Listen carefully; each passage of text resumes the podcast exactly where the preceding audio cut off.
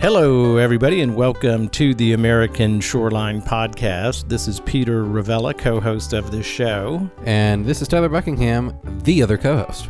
You know, back in 1970 or thereabouts, Tyler, uh, we formally, as we as in the United States of America, formally christened the National Oceanic and Atmospheric Administration, uh, one of the great federal agencies, I think, in our uh, uh, government. Uh, and we're going to talk about that history today. It is the 50th anniversary of the agency this year.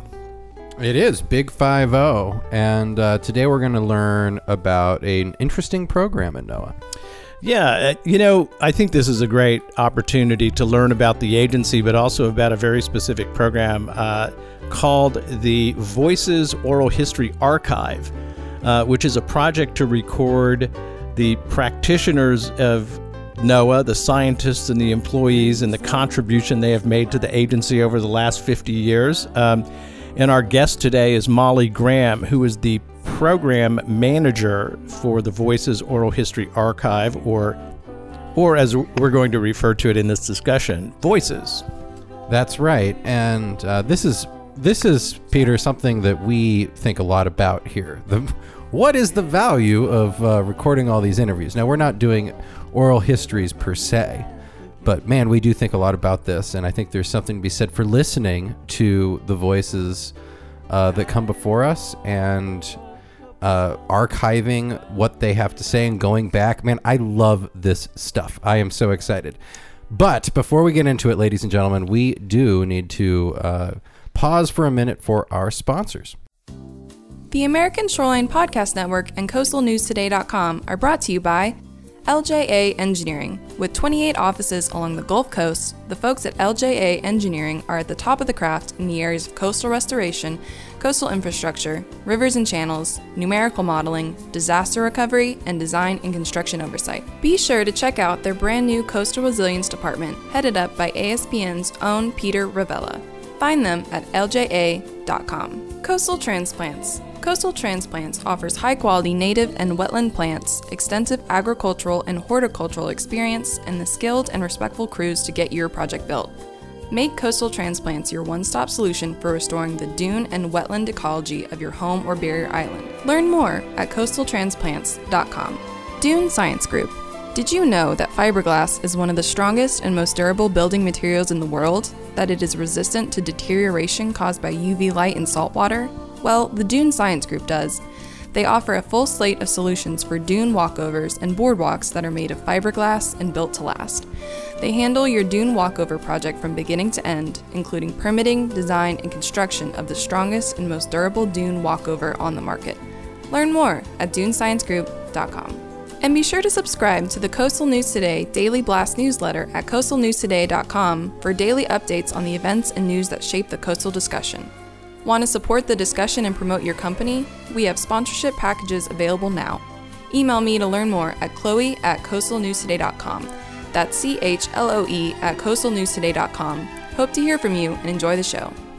Well, Molly Graham, welcome to the American Shoreline Podcast, and thanks for taking time out of your busy day to talk with us and our listeners on uh, ASPN. Thank you. I'm thrilled to talk with you.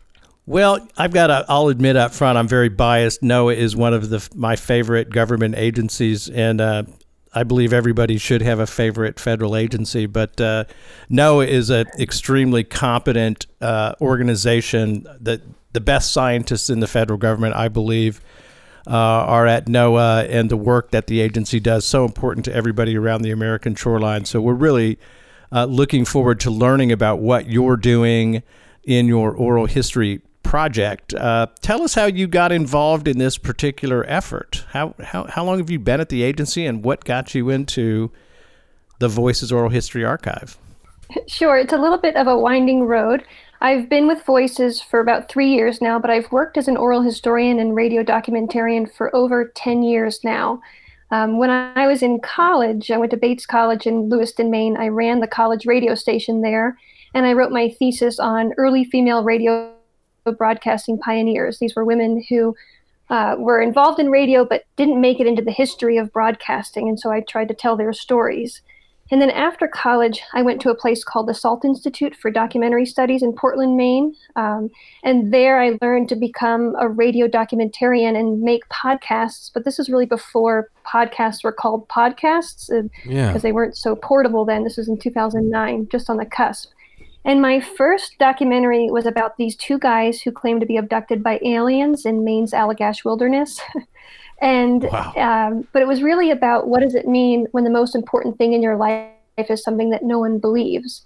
And at SALT is where I developed my technique for recording. My big push as an oral historian has been to get oral historians to the standards of public radio. Your interviews should sound good. They should be recorded on professional gear, good bit rate, sample rate, all of those kinds of things. You should record good stories on good tape. It's also where I developed my approach to doing oral history, um, which is an approach we call felt life recording. It's a term borrowed from Henry James, and it means the closest kind of understanding of a person. Um, I was really embedded with these abductees, and I got to eat breakfast with them, have sleepovers mm-hmm. with them. We watched Close Encounters of the Third Kind together. Um, I, I, named my daughter after one of them. I have a daughter named Charlie. Charlie was one of the abductees. Wow. And so they, you get close and you get to understand their perspective. And my approach to interviewing abductees has been the same approach I've taken to all the folks I've interviewed since uh, World War II veterans, civil rights act- activists, uh, genocide survivors, and now for NOAA, uh, the eyewitnesses to the changing coast, climate, environment, and atmosphere. Um, I was working as an oral historian and professor of oral history at Rutgers University for a number of years. And then when I got pregnant, I wanted to be back in Maine, where I'm from, and it's been my home base for a long time. And I saw this position come up over my maternity leave, and I just felt so lucky that it, the timing was perfect and it allowed me to work remotely and flexibly, which was really perfect for a new mom and uh, allowed me to adjust fairly seamlessly to the you know pandemic and work at home orders. Wow. Well, I have just so many questions, but uh, what an interest. So, can, can you tell me why, um, what oral history per se brings to the table that you wouldn't get. You you actually use the word documentary, uh, like an oral documentary. Um, what what does an oral documentary bring to the table that a uh, you know a regular visual audio visual documentary, I suppose. Um, you know what what what what what can you do with audio that you can't do with video, or maybe there's nothing. But I'm I wonder. Well, audio's just always been my medium. It's what I'm comfortable in. I think with video, something changes with the narrator. They're less candid. They're more edited. They're worried about how they they're looking. Uh, I used to interview veterans when I worked in I worked in Madison, Wisconsin, for a veterans museum there, and I had one guy, a younger veteran, who kept blowing me off for the interview. And when I asked him what the deal was, he said, Oh, Molly, I'm getting my teeth bleached for the interview. And I said, Oh, don't worry about it. It's audio only. And it just sort of puts people at ease. And in radio, we talk about those driveway moments where we can kind of get absorbed in the story we're hearing. And we can also multitask. But with audio as a format for oral history, it puts the narrator at ease. It's also, uh, there's a lot less bandwidth, it's easier to store and play and a lot of oral histories are used by researchers and writers, and they just want to keyword search the transcript, uh, find the information they're looking for, and use it as a as primary source in their in their research. Well, I, I think we share your uh, affinity to uh, audio uh, recording as a, a, way to communicate uh, interesting stories and even complicated material.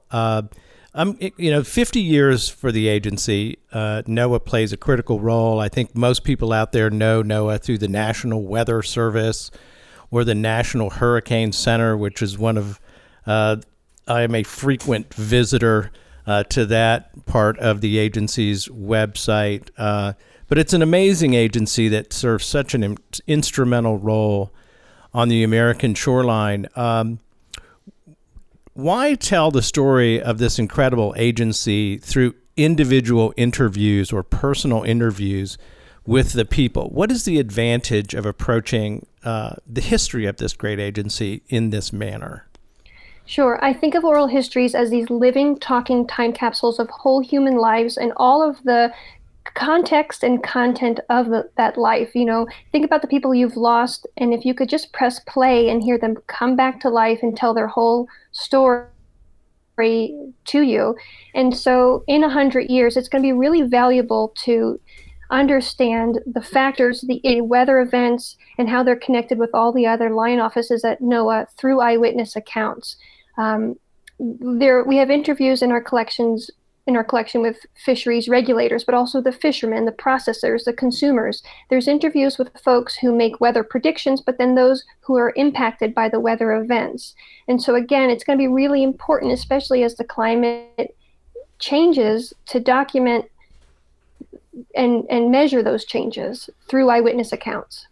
It's interesting. So, that the Voices Project is not simply recording of NOAA uh, professionals who have worked at the agency over the last, you know, f- few decades, going back even to the 70s. It also includes uh, stakeholders in the issues that the agency covers. Can tell us about the balance of those two uh, sectors of of who you're speaking with, uh, the professionals inside this federal agency, and the communities that they're engaged with.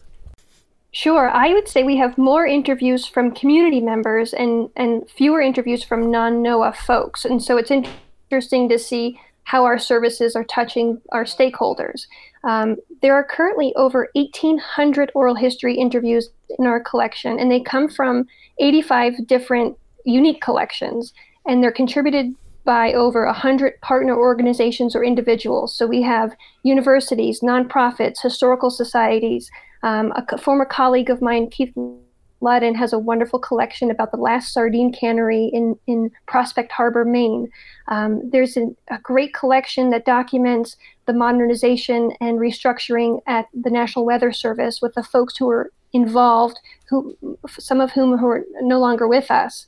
Um, and so it's NOAA's institutional history, but also the impacts of the things we study and, and look at climate change, satellite data, research, um, and it and it's from across the country. This originally was called Voices from the Fisheries, but we started to realize that you can't have an interview about the fisheries that isn't also about, you know, coastal management, weather, and all of the other things. And then Cheryl Oliver and Greg Romano have spearheaded the NOAA 50th Oral History Project and commissioned me to start interviewing more NOAA leaders, and so that their legacy isn't lost um, through these interviews. Wow. So there's just so much. There's so many elements here, uh, and I I just think it's such a worthy undertaking. I'm so pleased to hear, Molly, that uh, this is happening and that uh, it is in such good hands. I can tell that you really love and care for uh, these stories. Um, I guess like I'm trying to think about so you, I imagine you've listened to a lot of these. I mean, there are a lot of stories have been collected. I yeah. imagine you've listened to a lot of these. I mean, this might be like what trends do you what what vibes are you picking up broadly like like are there some broad stroke trends across stories that you that you see over time that you would mind sharing with us?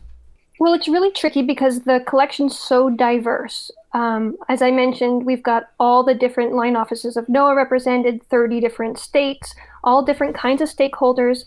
But I think some trends are definitely climate change.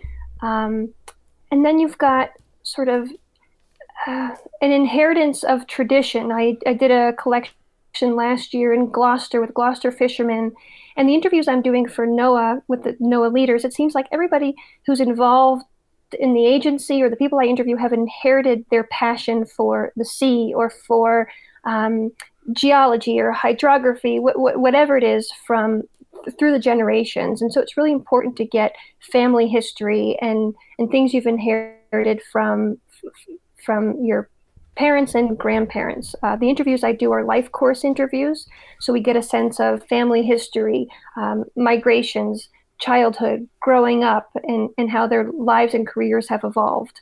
Um, I think some obsolescence of technology, how technologies are changing.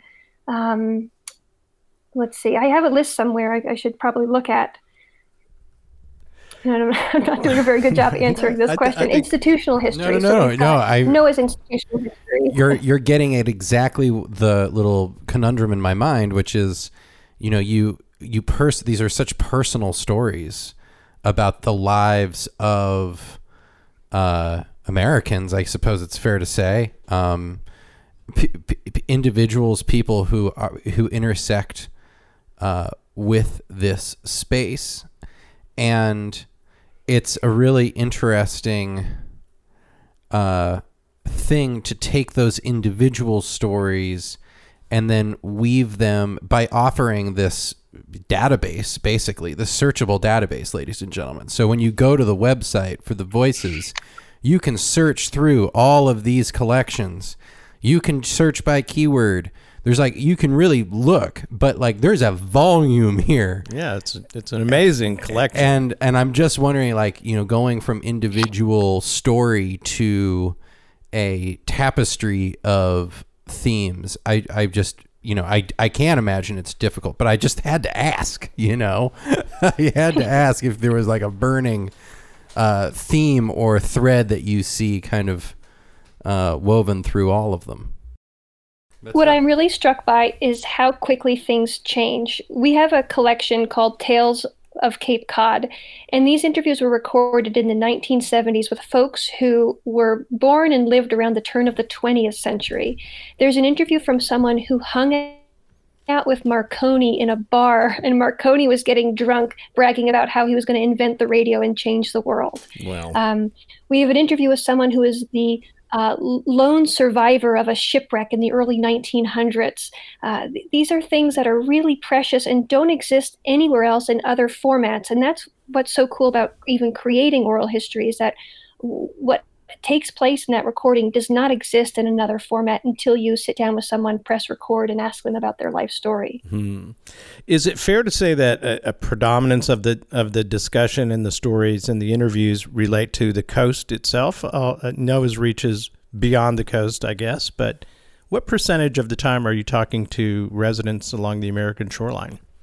That's a little bit tricky to quantify, but up until recently, a majority of the interviews came from the coastline. Just in the last year or so have we shifted and expanded our scope to include, you know, satellites, NOAA Corps, um, the Weather Service, and the other NOAA line offices. So I would say 85 to 90 percent of our collection hmm. takes place on working waterfronts and with folks connected to the fisheries. And just recently have we expanded our, our scope.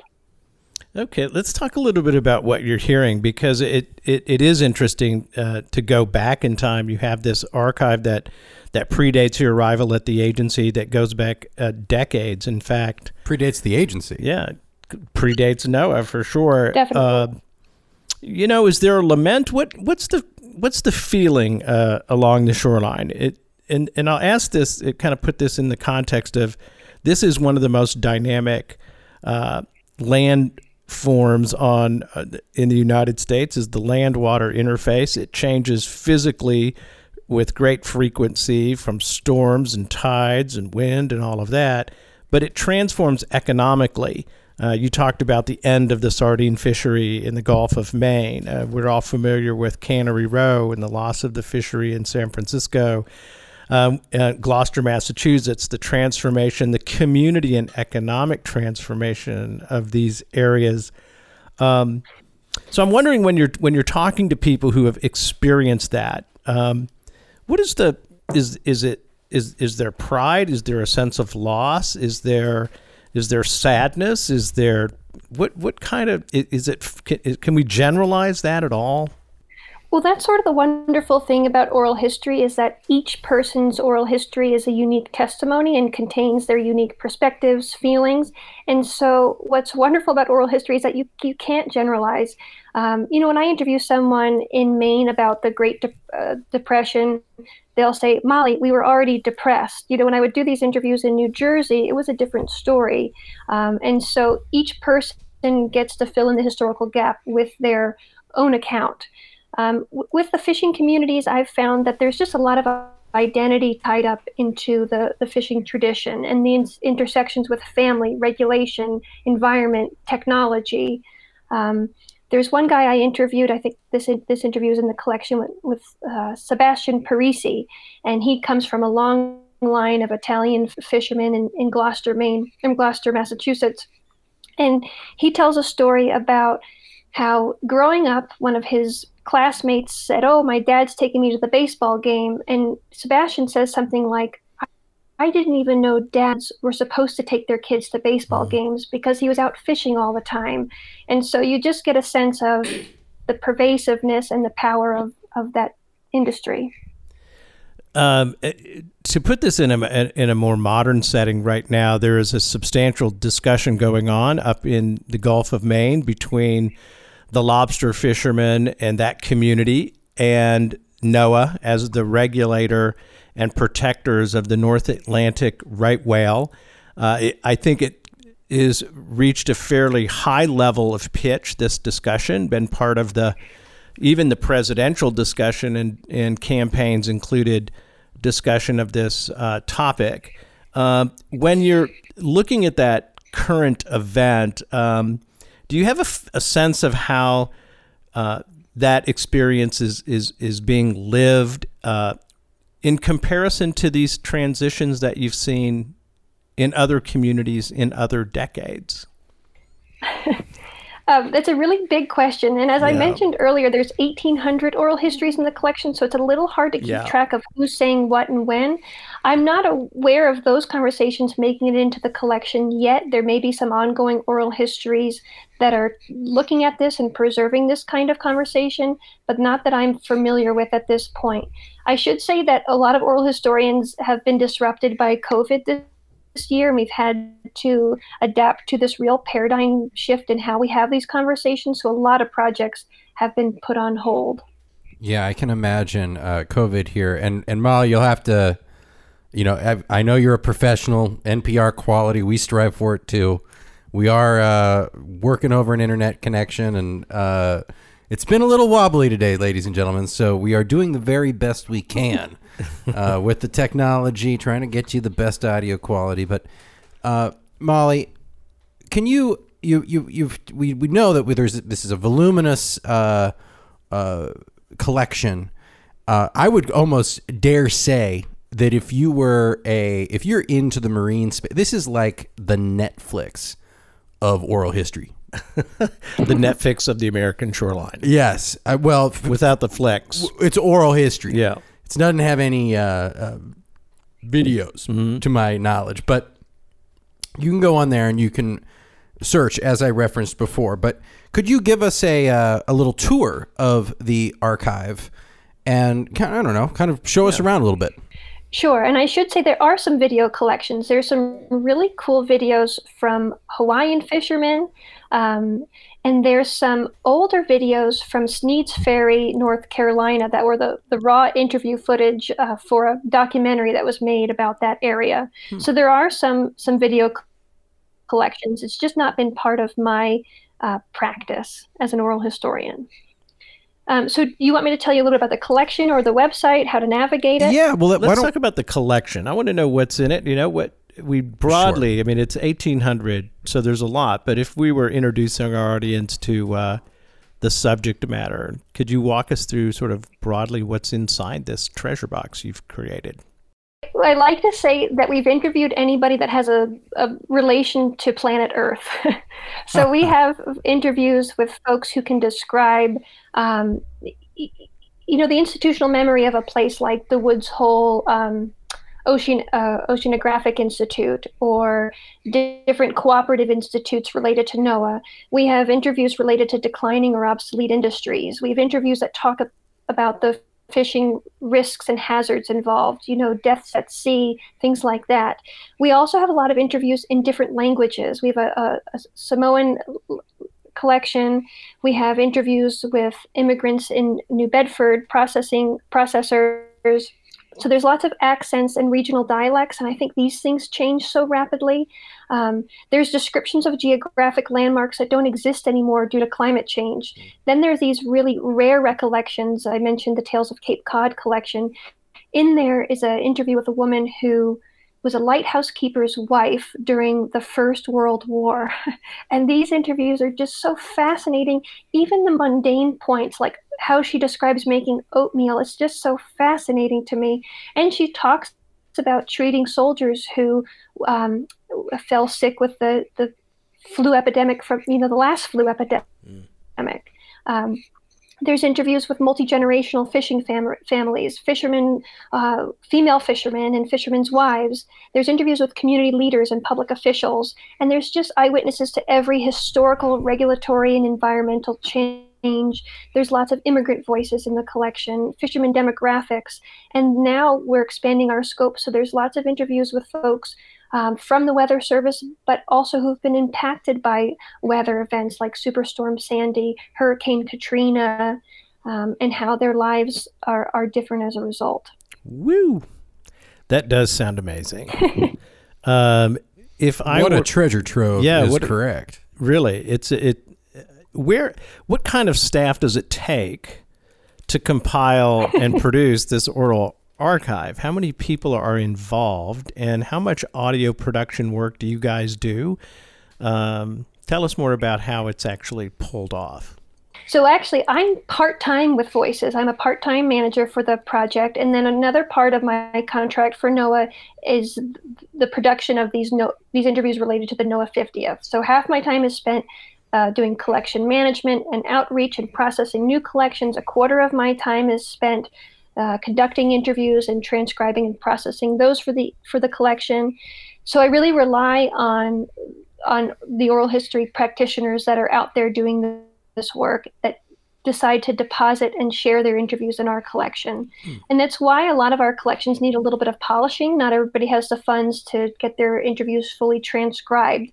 Some of our interviews come from scientists who aren't trained in oral history methodology and so um, you know have a different focus so i really rely on the folks who are doing this work to know about voices and know that they can preserve and publish their interviews with us what percentage of the of the uh, the archive is contributed from outside sources as opposed to being uh, produced by NOAA staff?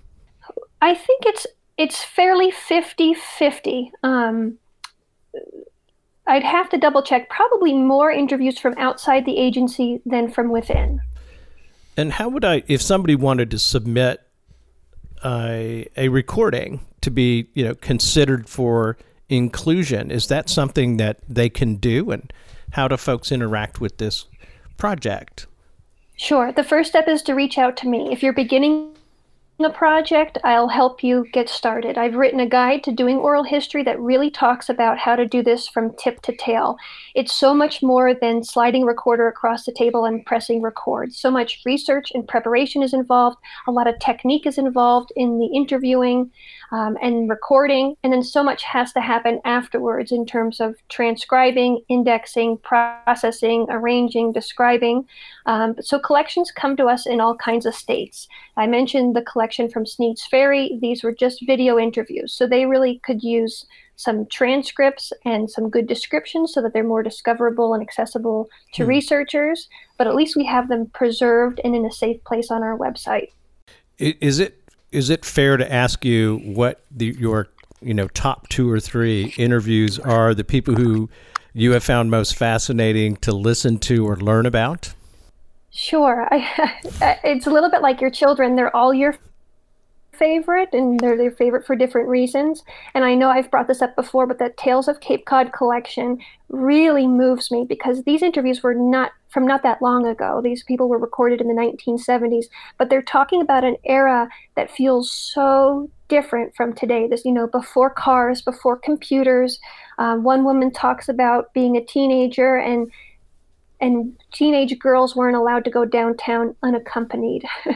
um, wow and so it's just really fascinating to see how rapidly things are changing, not just with traditions and social mores, but in terms of weather and, and technology. I've been loving doing these interviews with folks who uh, served at the Weather Service because they talk about, you know, in the last 50 years, they have gone from improving their predictions and forecasts and warnings, and this really leads leads to saving lives. And so it's so impactful and it's so important.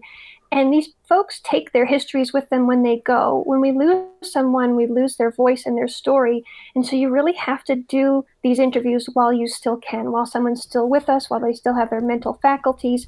There's an urgency to doing this kind of work. Molly, uh, as a NOAA product, I I mean obviously all this stuff is free and I imagine available uh, for the public's use and uh, enjoyment. Is that right? Yes. And uh, so you know we have uh, for the students out there in our audience, uh, you know, got a, a fair number of y'all are in grad school. Uh, I think this would be a really interesting uh, little portal to jump into for ju- for just what you're saying there, Molly. Just going back and realizing the how how different our society was only 50 years ago in the 70s. I mean that is that is just wild crazy stuff how how we are connected, you know, we still go by like Maine still exists, that coastline still exists, those municipalities still exist. The street names are probably the same. You know what I mean? But like the man has our society changed on top of it and it really brings that that those changes to light and you mentioned molly um, you talked about kind of a, a, an oral historian's approach to interviews and um, you uh, you mentioned uh, right off the bat you weren't talking about your first one. I think you were up there in college. It was the uh, with the abductees. uh, what what is the what is the approach? And I mean, is this something that you adhere to on all of these interviews? Where you what is the approach? How how, how do you do this? Sure. It's really developing a trust and rapport with the narrator and it means doing your homework, showing up prepared, and really knowing what you're going to ask, uh, having a big long list of things you really want to talk about. But I, when I teach oral history, I tell my students 90% of the questions you ask will be questions you didn't prepare. They'll be inspired from how the conversation unfolds. And so when I work with younger students, you know, who are maybe not that confident going into an interview, and you can hear them go down their list of questions, they'll say, you know, where were you born? who was your favorite teacher but they'll they'll have missed whatever the narrator said and opportunities for exploration there and so there's there's some phases to the interview. There's the introduction and getting to know each other and then you develop sort of a rapport. And it really just means being a good a good listener uh, being inspired by your curiosity having empathy and being quiet is so important.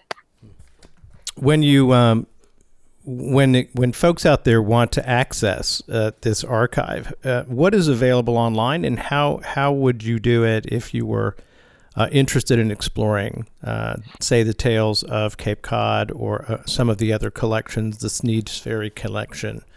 How do you do it?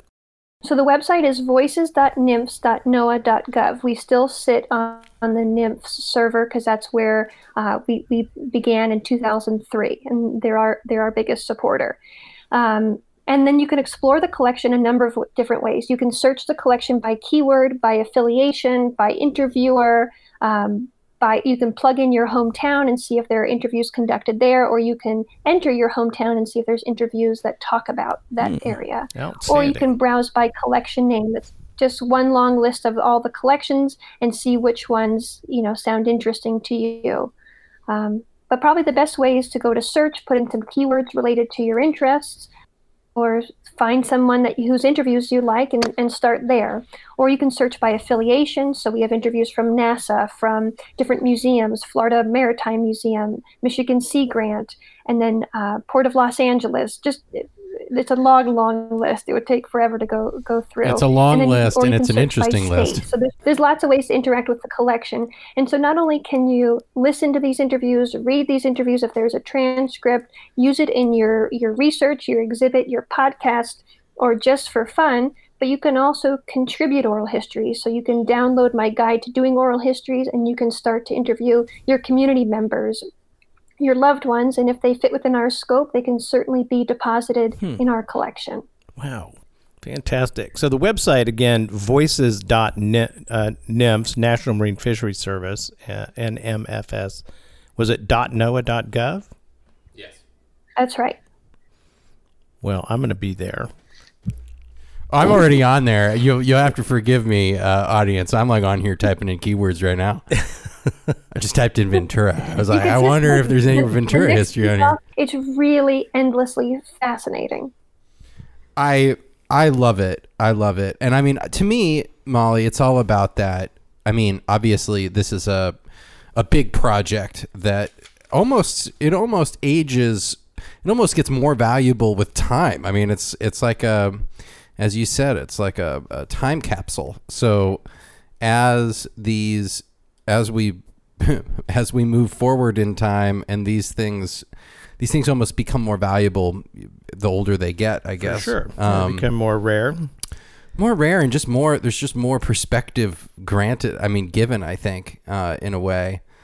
Um, I don't know, Peter. That's my that's my feeling. Well, it. is it is it permissible to to use uh, sound clips from the archive? Is that something that's allowed, or do you have to have special permission, or how can people utilize the archive? The transcripts are freely available and downloadable. The audio is by request. Well, I'm thinking, Tyler, you know, we do some great interviews if we're down in a particular part of Florida. We're doing a story about uh, something on the Louisiana coast or, or when we're over in Virginia. It would be interesting to kind of peruse the archives, see if there were stories and archive uh, histories of that area, and maybe use a little bit of a clap as part of the yeah. show. I mean, I could see that just, you know, making the show a little bit richer and more interesting. Uh, the interviews that we do, which are current affairs kind of interviews. Um, so how uh, is that? Does this have a completion date? Is this this could go on forever? So I mean, imagine it does. Yeah, I think it does go on forever. Uh, what is your what's your looking down the road? What's the agenda for 2021 and beyond? Just to continue this good work. I, I hope I'm doing this really for the rest of my career and the rest of my life. I'm so obsessed with this work, and I just have so much joy doing it. I can't wait for my next interview. I can't wait to put my daughter to sleep at night and just start transcribing. I, I, not everybody feels that way about transcription. Nope. But it's such a great way to get to know your tape and, and the stories in it. Uh, and I, I find it so relaxing. Uh, it's the best way to know about history, to, to witness the to talk to the eyewitnesses of it. You know when i was a, an oral historian at rutgers I, I wasn't a big history buff but to interview folks who were you know who, who worked with martin luther king jr or uh, you know were on the front lines in the battle of the bulge what a way to be engaged in in history. And when i taught oral history at, at rutgers i think the students really felt similarly. Uh, this was a, such a much more engaging way to learn about history because it was relevant and real and sometimes these interviews curse and tell stories and joke and laugh. And so i think it's it's much more entertaining than a than a textbook. Mm. there's something about the the audio world this uh, this audio world. And and molly you said it like these are podcasts before podcasts in a way. Um man so i remember peter this this this is just a personal little story um, this is in no way, an, uh, but I just remember as a kid, my grandfather gave me on tape, like a big thing that you might get at the library with. It was plastic and it held eight cassette tapes in it, and you'd like it opened like a book. It would like you'd mm-hmm. unfold it, and there'd be eight tapes in there. And tape one, there was a. I think there were two sides on tapes, as I recall. Yeah, there an A and, and Yeah, there was an A and a B, and it was Ira Fistell, who's the who's a legendary L.A. radio person personality, and he does the history of the United States on like oh, eight cassettes. Wow! And it's a le- it's effectively a lecture, you know. And he, oh my lord, and he, the dude's going off the top of his head about the railroads, and it, it, but it took it, for me as a kid in the '90s it was like traveling back to when that thing was recorded, which must have been in the I don't know the 80s or something. but it was like such a time capsule to me, and it was only 10 years old. I don't know, just the whole thing of undoing this book of because you know right. Um, I just I think that there's really a it worked. It works. It's yeah, really it an works. effective effective tool, and it's fun. You're exactly right. Yeah. These interviews allow you to travel back in time take a look around and experience times and places that you'll just never be able to access otherwise. And that's what makes a good oral history interview, too, is if you get that uh, visceral and visual and sensory experience. Uh, when I teach oral history, I play a lot of clips. And in these clips, you get weather reports and the feeling. And so you can really picture being in there. And it helps also the narrator sort of search their memory and relive their experience on tape. Hmm.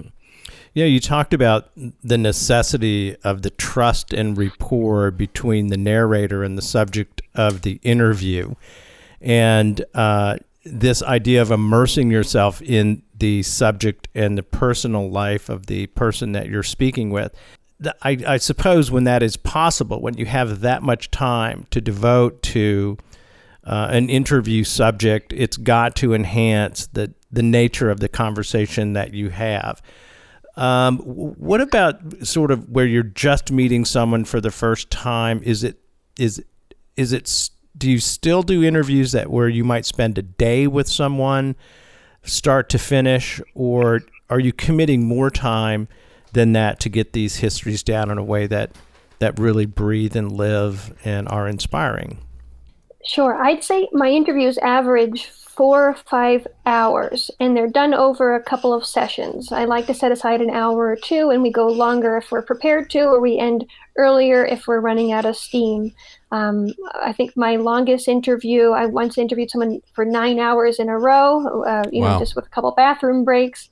Uh, I've done interviews. I interviewed a friend's father last year six times for about two to three hours each session. And so sometimes it takes what it takes. Other interviews have been over and done in an hour and a half. And it really depends on what they give you ahead of time to do your research on, what kind of storyteller they are, how comfortable they are talking. When you have a, an interview subject where you've spent, let's say you've done several sessions, you've got somewhere around three hours of recorded time, how much of that makes its way into the archive? Are they uh, edited down? How do you handle the raw file and getting to the final program? So all of it goes in. My process has been to uh, inter- uh, record the interview, transcribe the interview, and I hand the transcript over to the narrator. And that's their opportunity to amend, correct, make whatever changes they see fit.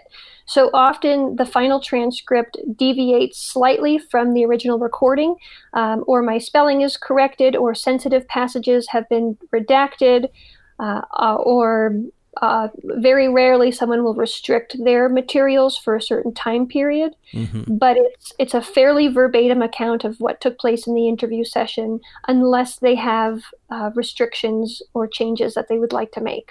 Okay.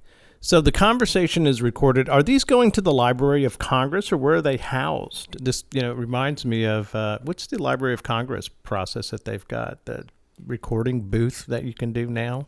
Sto- sure. I don't know. I yeah. know that a lot of agencies and organizations partner with the Library of Congress, and their materials are also deposited there. For the Voices Project, we don't have a physical archive. Um, I think because the nature of our archive has been crowdsourced, we trust that the collection contributors maintain their own physical archive. Hmm. But all of these interviews are stored and backed up on several NOAA servers, and so they're easily digitally accessible by me or other other folks.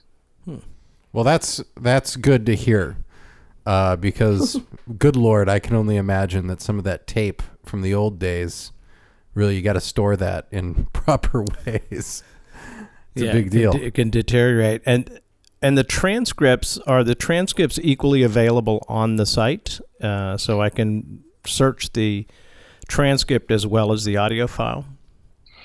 That's correct. Where there are transcripts available, and because the collection is crowdsourced, not everybody has that time and the funding to do transcription. Transcription is laborious and time consuming. Yeah. I've been transcribing for a long, long time, and it still takes me probably four to six hours to fully transcribe every hour of audio. So there's a lot involved and it's not everybody's cup of tea and not everybody has the funding for it. But it certainly makes your interviews much more discoverable. So say this interview with, with uh, the guy who hung out with marconi that's actually not transcribed. So if you mm. put marconi in i think you'd find it in the description of that interview but you wouldn't find the instances in the conversation until that interview is transcribed. So we're working with volunteers and other folks at NOAA who have a little extra time now that their jobs have changed because of COVID who can help us. But like I mentioned earlier, there's 1,800 interviews. Yeah. And so we're just sort of putting a dent in it. But when I do my interviews for the NOAA 50th, for example,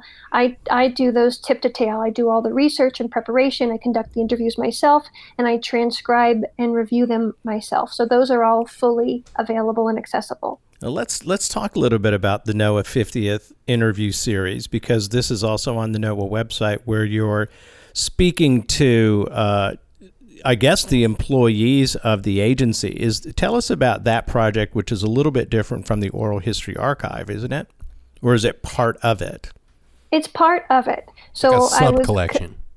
Yep, commissioned by NOAA to start to interview NOAA's leaders as part of the celebration of the NOAA 50th anniversary this year. So I'm given a long list of folks who would be great to talk to, have unique perspectives, often have a long legacy with NOAA. Um, and so before COVID, I was traveling around the country and doing these interviews. And since COVID, I've been doing those interviews remotely. And how how deep into this project are you, and how long? Is it a one year initiative for NOAA's 50th, or are you going to continue to conduct this work into the future? I know it will continue for sure for another couple of years. Beyond that, I'm not too sure, but I really hope it does. This is so important. I think it should be part of the NOAA retirement package so that it, legacies aren't lost. And I have to tell you, when I do these interviews, the emails I get from the folks I interview are just gushing with um, how they're they feel honored to be included. They were so thrilled to be involved. What a nice thing to share with their grandchildren and to have their work at NOAA recognized and preserved for posterity. Right. Well, it sounds like a fantastic uh, project, and we're just so pleased to introduce uh, our listeners on on the American Shoreline podcast to this effort, and invite them to uh, dive into the Voices Oral History Archive at NOAA. Uh, well, Molly, closing thoughts on this project and what makes it so special? What makes it so special is just the diversity of voices included. You know, there's over 1,800 oral histories, and each one has something unique to say. Um, they talk about an experience that we weren't there for in time and space. And so it's really, I don't know, I, I just think this is the most valuable and impressive collection of oral histories. It's, it sounds fantastic. I'm I am so happy, Molly, that we were able to get you on the American Shoreline podcast. Um, and I think that uh, Peter, we got to be we have to follow up with Molly. And, we do. uh, we have a lot to talk about. and talk about some of the other things we've got going on. I, I think the bare minimum we could use your counsel on how to how to capture ha- capture oral histories. I think that there's just a huge value here.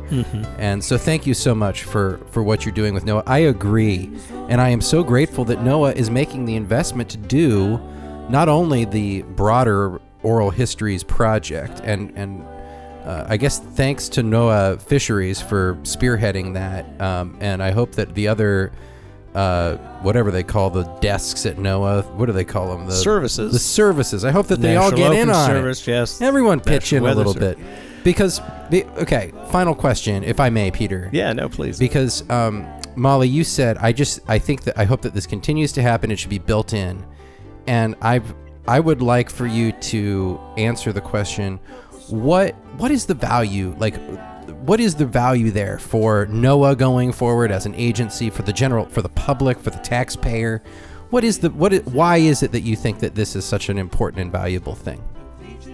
Well, it's really immeasurable. I, I think about when I first started my career, I when I worked at the Wisconsin Veterans Museum as an oral historian, a young kid came into my office and he said, "Oh, your program interviewed my grandfather, but I didn't really get to know him very well before he passed away." And so I was able to, you know, cue up his grandfather's interview, give him some headphones, and this kid's grandfather got to tell him all about his life and the unique way it's lived. And when we do oral histories, we go, I mentioned earlier, we get that felt life access. It's sort of a 360 view of someone's life, uh, their impressions, perspectives, stories, beliefs. Uh, it's we call it a different kind of credibility. It may not be exactly how it happened and when, but we understand what it meant to the person we're interviewing. So it's really Im- immeasurable to to quantify what these stories mean for the loved ones next of kin, the community members they're related to, and the industries they talk about. But I think I calculated it one time and you know, there's 1,800 and something interviews in the collection. 1,800 of those were created by someone that wasn't me. And if you added, if you gave it a dollar amount, I think it would be over a million dollars worth of oral histories that have been donated to the program for free. Um, and so it's really a win win win for NOAA to document its institutional history and legacy, to understand better its stakeholders' experiences, and to provide for the future uh, testimonies of, his, of environmental and historical changes. Uh, wonderfully said, Molly. Uh, ladies and gentlemen, this is Molly Graham, the NOAA oral historian. She is the program manager for Voices Oral History Archive and just a real tremendous asset uh, at NOAA. And I got to say, more good work, but my favorite federal agency out there. These guys, totally. they really do quality. I'm so happy they're, they, are they are doing this. It's important, and uh, I'm really pleased we were able to bring that uh, to our audience today, Molly. And uh, we look forward to talking to you uh, again, please. I think we'd love to follow up with you. I would love that too.